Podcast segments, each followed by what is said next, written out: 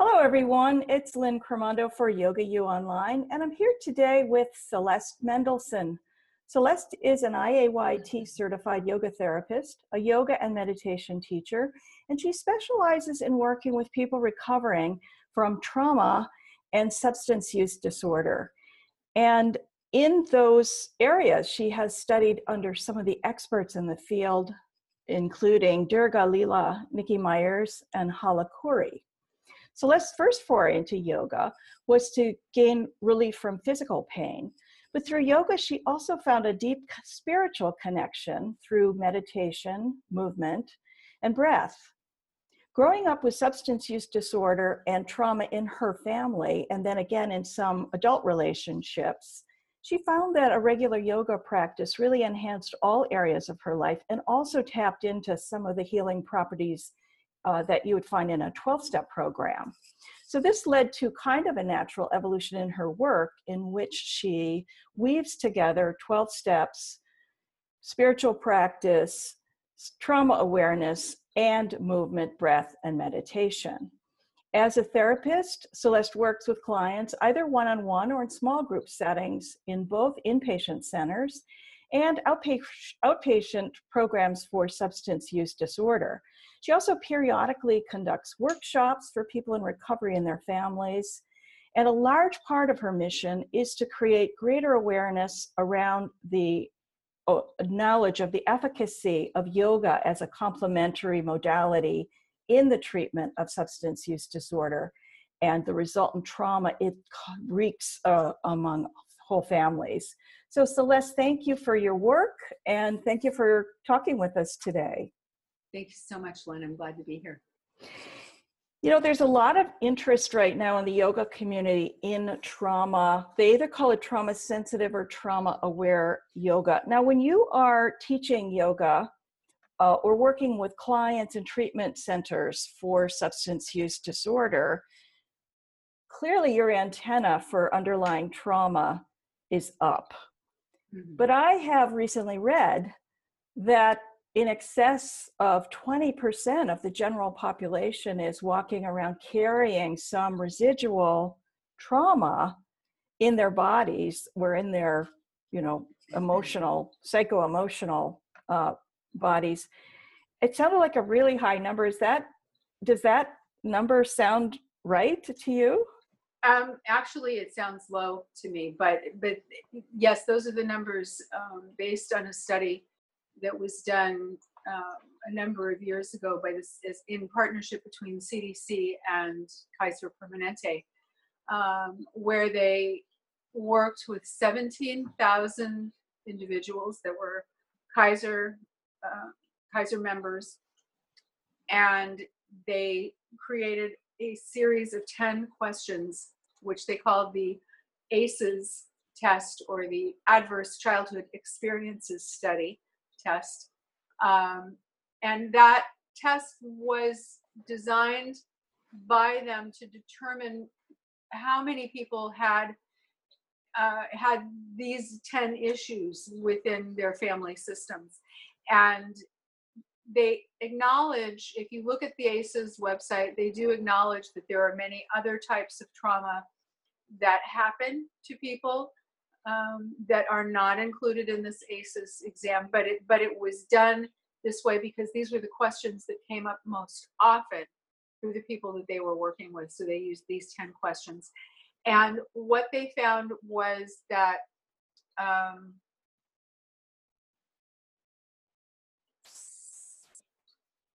I'm trying to remember the number, but it, but in essence, what it came down to is that 20% of the people that were part of their study had at least one um, yes answer to these 10 questions. And of those yes answers, 84% of them had more than one.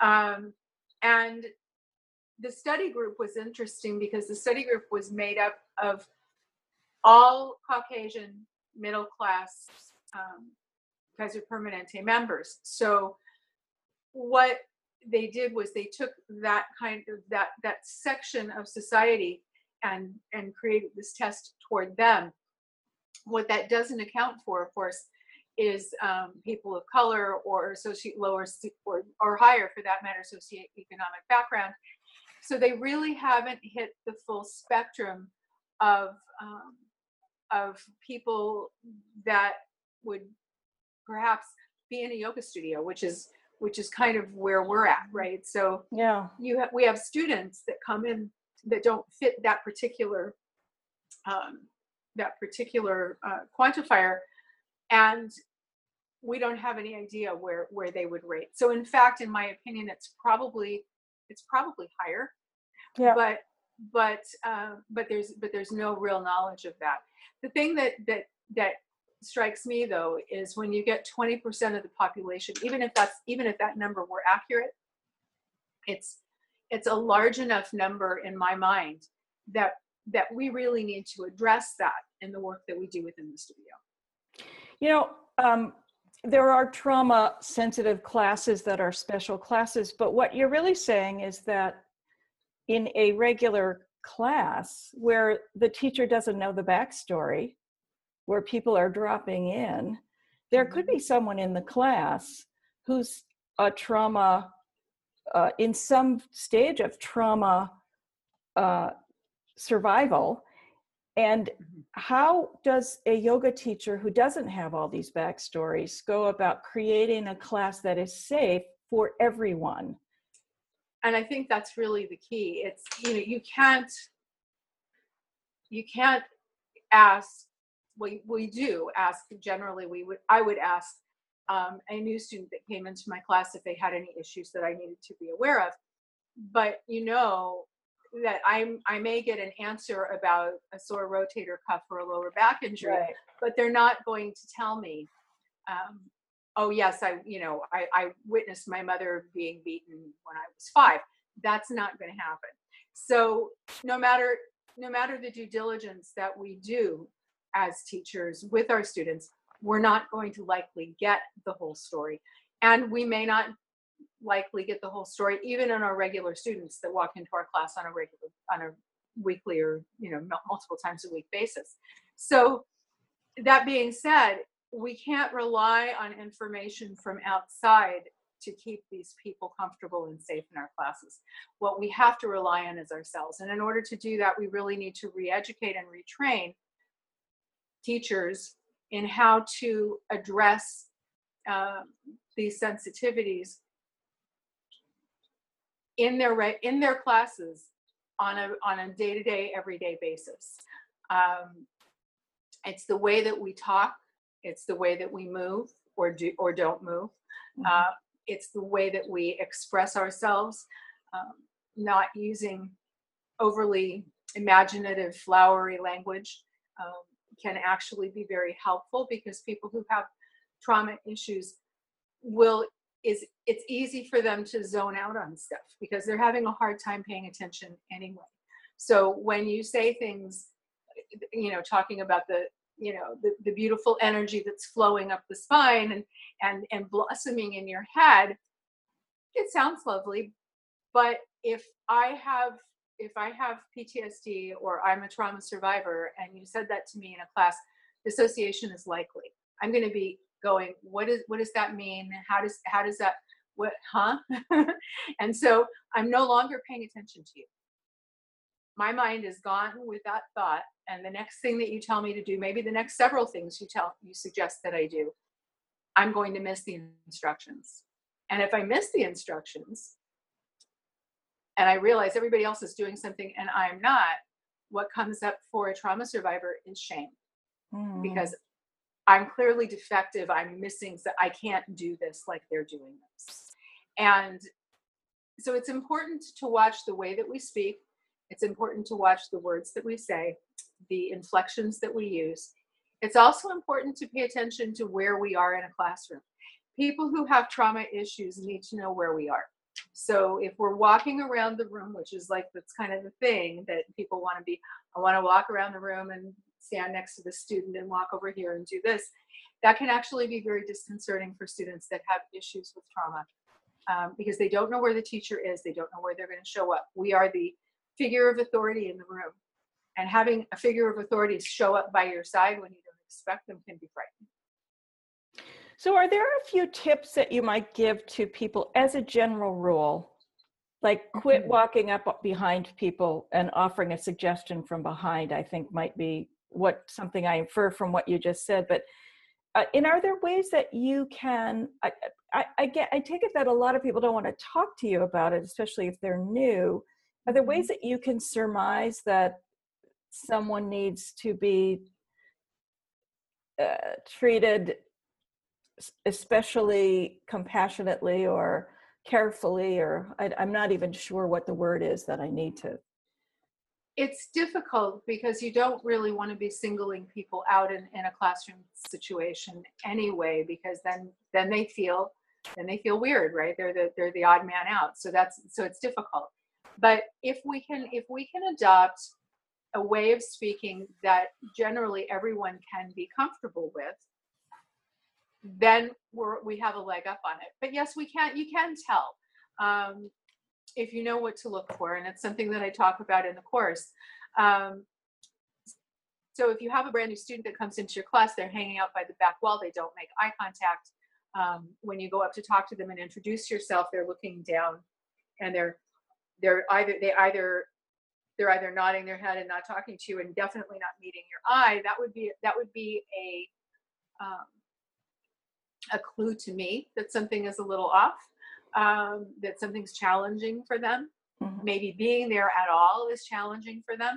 And I know that that I know that to be true. So you know the fact that they managed to walk in the door can sometimes be the bravest thing that they've done all day, right? It's like Right. like oh this is so scary. So if they're there, the best thing we can do is keep our voice level and be compassionate. Um, speak to them in front of them, never walk up beside them, as you said, that's important, um, or from behind. Be be in their eye eye vision, in their vision when you come up to talk to them. Get their attention, make sure that they know that you're there. Um, speak in a in a soft and um, gentle voice, but you want to be heard. So if you're at the front of the room and you're demonstrating um, an asana pose, um, you want to make sure that your voice carries so that you're not so soft that they can't hear you. In general it's about it's about finding that middle level so that you can so that you can you know communicate with your students in an effective way as as directly as possible. Mhm. um, with a minimum of distraction so that they have the best chance of, of picking up on what it is that you say so r- research shows that people who've been traumatized are likely to have a distorted relationship to their bodies uh, that they maybe uh, as a defense mechanism dis- disassociate from their bodies. And um, so there's a somatic disconnect going on. How do you start to bring a felt sense back to someone who's maybe their uh, you know their mind and their body are are in different zip codes you know how do you how do you create that felt sense from someone who's been avoiding their body Well, here's the thing we can't create it for them, but we can facilitate it. We can we can show them we can show them the path to walk down. Whether they walk down it, we're not in charge. But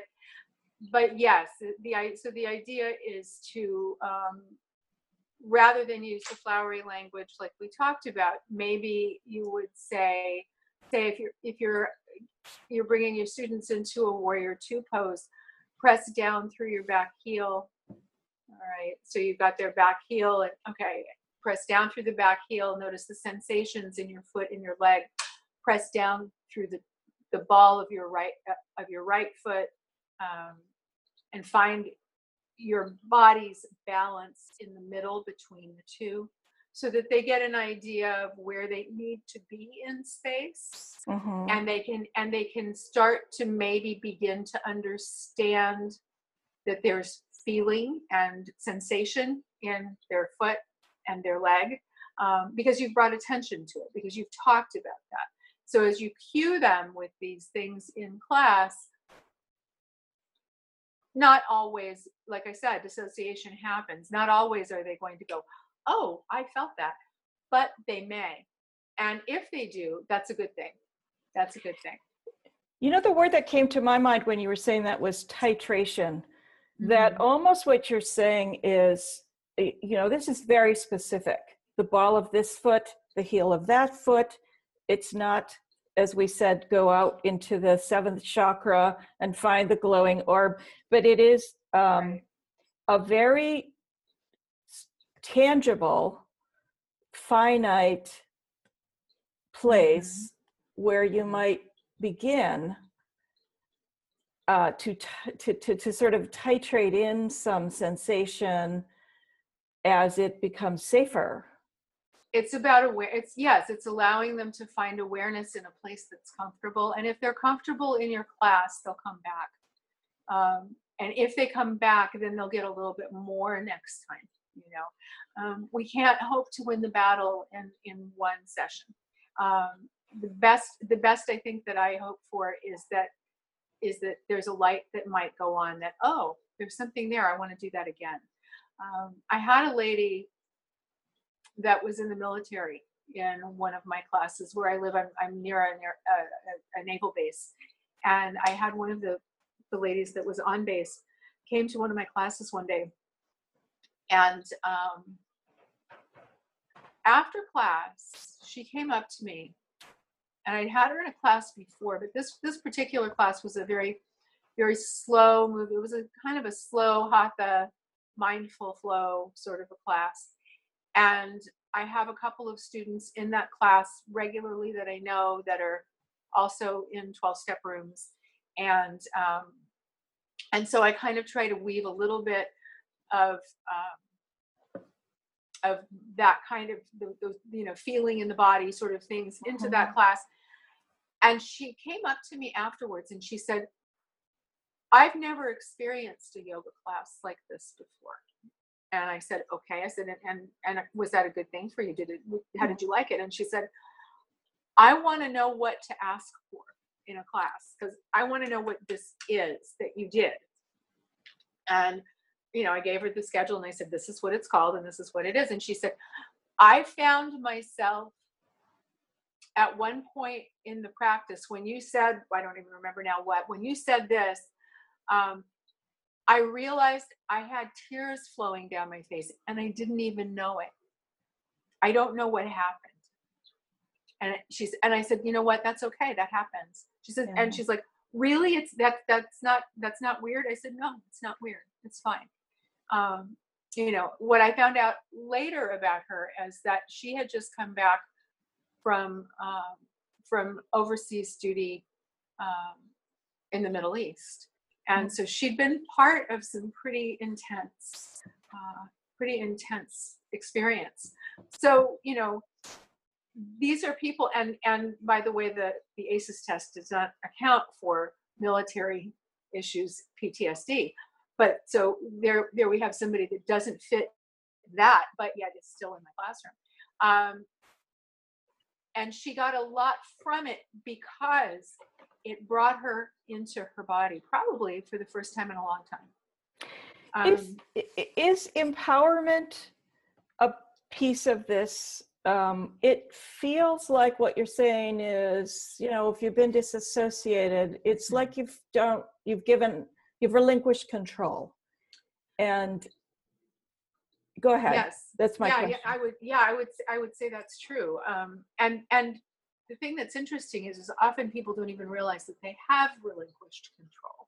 Um, what what we'll talk about um, in the workshop is too is the it's that fight, flight, or freeze reaction. And when we get to the point of freeze, where the where the parasympathetic and the sympathetic nervous system are both overloaded, the body stops Yeah. you know and and there's just like there's nothing there's and there's it's numb it's numb that's you know so when you're numb emotionally and physically when you start to recover some of that it can be painful um and and they don't even know why and they may not understand what it is specifically that's being accessed but it's but it's pure it's pure emotion at that point and as they start to feel it is a sense of empowerment because they find they get themselves back they get a piece of themselves back that they that they lost that they didn't even know was gone. So you've uh, created a teaching methodology that you call, I'm going to say it correctly because I know it's Sanskrit and I'm not a Sanskrit scholar. I want to say yoga tarana. Mhm. Is that, am I in the? that's correct. Yeah, you're in the ballpark. yeah. Um, that it, it kind of follows your belief that people can recover from these issues. What are some of your go-to tools? And I just want to mention that um, you've referenced a class. We'll talk about that in a second. So Okay. anyone who's listening and saying, "What is she talking about?" We'll get there. Okay. All right. Um, so tell us about the teaching methodology and and how you've uh, created. How does that weave together? yeah. Um, well, a lot of it is, is really what we've talked about. So it's about it's about changing the way that we say things, um, modifying our tone of voice, being more direct and specific about the things that we say, the poses that we use, being very aware of the poses that we use because some of our poses, frankly, can be very triggering. Um, and if you know that, or you or you suspect that you have people in your class that have trauma issues, you may want to rethink some of the poses that you use. Um, I had a student in in a class at one time who um, who was who I was have I was having them move into to, into cat cow, and this was before I recognized that she had a trauma issue. This was actually how I figured it out. Um, because she was on her hands and knees and I was asking them to go to cat cow and, and look down at their knees and then look up and arch their back and this and that. And her comment was, I've never done anything like this in a setting like this before. And I looked at her and I said, Are you uncomfortable with this? And she goes, Well, yeah, a little bit. And I said, Okay, so sit down and do the same motion. So I had her do a seated cat cow. That was actually in a um, in a recovery class in a treatment center but i was not aware i didn't have any information in her background that said anything about tra- about specific you know sexually specific trauma i made a point of going to um, the counselors after our session to tell them because i i believe that they didn't know Mm. i believe that they didn't know um, when I told them, they were surprised. I mean, the looks on their face. I mean, I don't know. I didn't get into the details with them, but but they looked surprised. They were like, "You're kidding?" And I said, "No." I said, "My belief is is that there's a trigger here for her. You guys, you know, this is this is in your hands now. You get to look at that." And they did, and they worked with her with that. That became part of of how I look at that as that this was my contribution to this to this woman's recovery mm-hmm. was the awareness that there was a problem.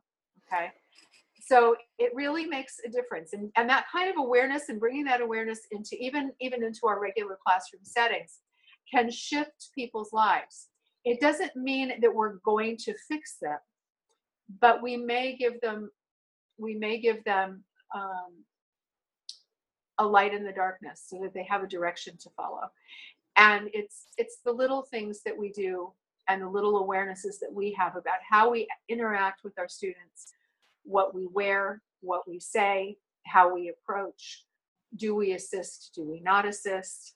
Um, do we do hands-on assists? Do we, you know, how how do we approach that? Yeah. Um, all of these things make a difference, and it's all kind of woven into the practice. I mean, I'm not going to say that I don't do cat cow anymore because that's not true. I do, um, but I'm aware of the students that I'm doing it with. Sometimes I'll do a seated cat cow. Just I'll just start there because Yeah. because I, I recognize that there can be issues. It's um, you must work with people in this realm who've had years and years of talk therapy, who've Mm. spent years and years in a linear way telling the story, living the story, re reworking the story with words. And it seems like this cat cow brought out a facet of this story that this woman wasn't even aware of in some ways. I think she might have been aware, but she hadn't shared it, at least not with these particular counselors. Um, and it wasn't until it was brought forward that they thought to dig a little deeper, and they did. And you know, I found out later. One of the other things that I typically, I'll so I'll share this. This is something that I always use in classes when I'm when I'm asking people to come into shavasana. A lot of times, um, closing your eyes in a place in a space that you don't know with people you don't know around you is a very scary thing it's another place where you might find your students are, are like this they're they're lying there trying to pretend they're in the in the in the moment and their eyes are wide open um, so what i will generally say is um, you know when they come into shavasana so you know okay so bring your eyes to half mast with a soft gaze or if you prefer close your eyes so they have choices. When I first said that to this woman, she sat up and she said, Is that normal? and, I, and I said, Is what normal? And she said, Is it normal not to want to close your eyes? And I said, It's there, there's nothing attached to that right or wrong. It just is. And if it's uncomfortable for you to close your eyes, don't close them. Just let them be soft you know so i play play it off i'm not going to go oh yeah you know it means you've really got a problem so no but but the thing but but what i will do is is encourage them to do what feels comfortable for them so mm-hmm. that they can so that they can be okay with what it is that they need for themselves right now that may change in the future. But for right now this is fine.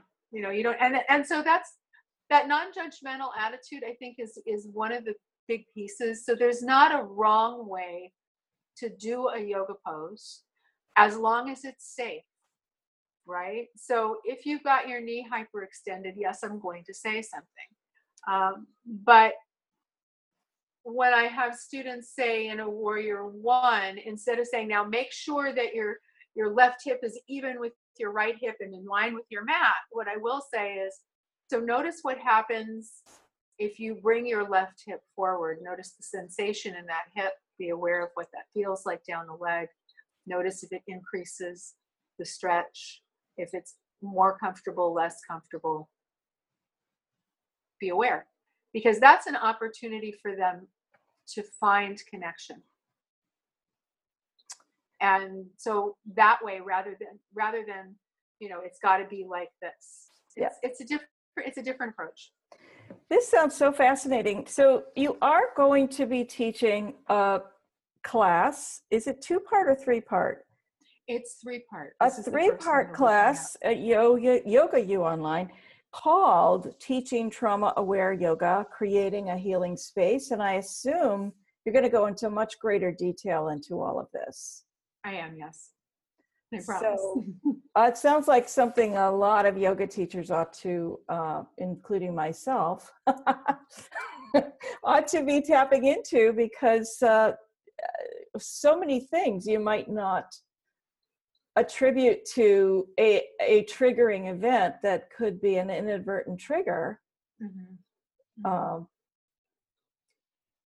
and it's and it's interesting. What I find is is that my regular students respond very well to it also mm-hmm. so it's not like it it's not it isn't really like we're we're teaching to a special group of people or a special audience and and and the other students are going to go oh why are we doing it that way?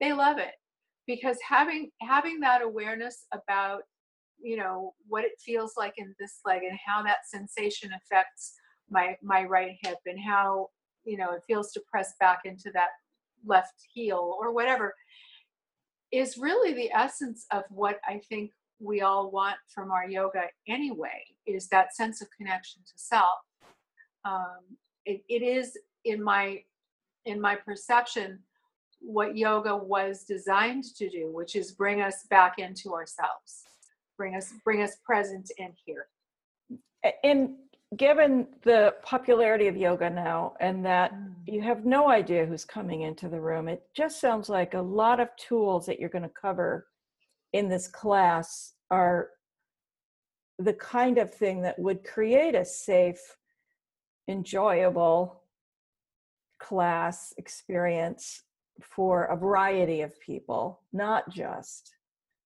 people. And I would who, agree with that. Yeah. I would agree with that. Yeah. Well, Celeste, thank you so much. I've learned so much. uh, thank you so much, Lynn. I appreciate it. Yeah. Um, so we'll look forward to seeing your class soon on the roster. And for everyone tuning in, thank you. And we'll see you again very soon. And for Yoga U Online, I'm saying good night, goodbye for now. Bye. Bye.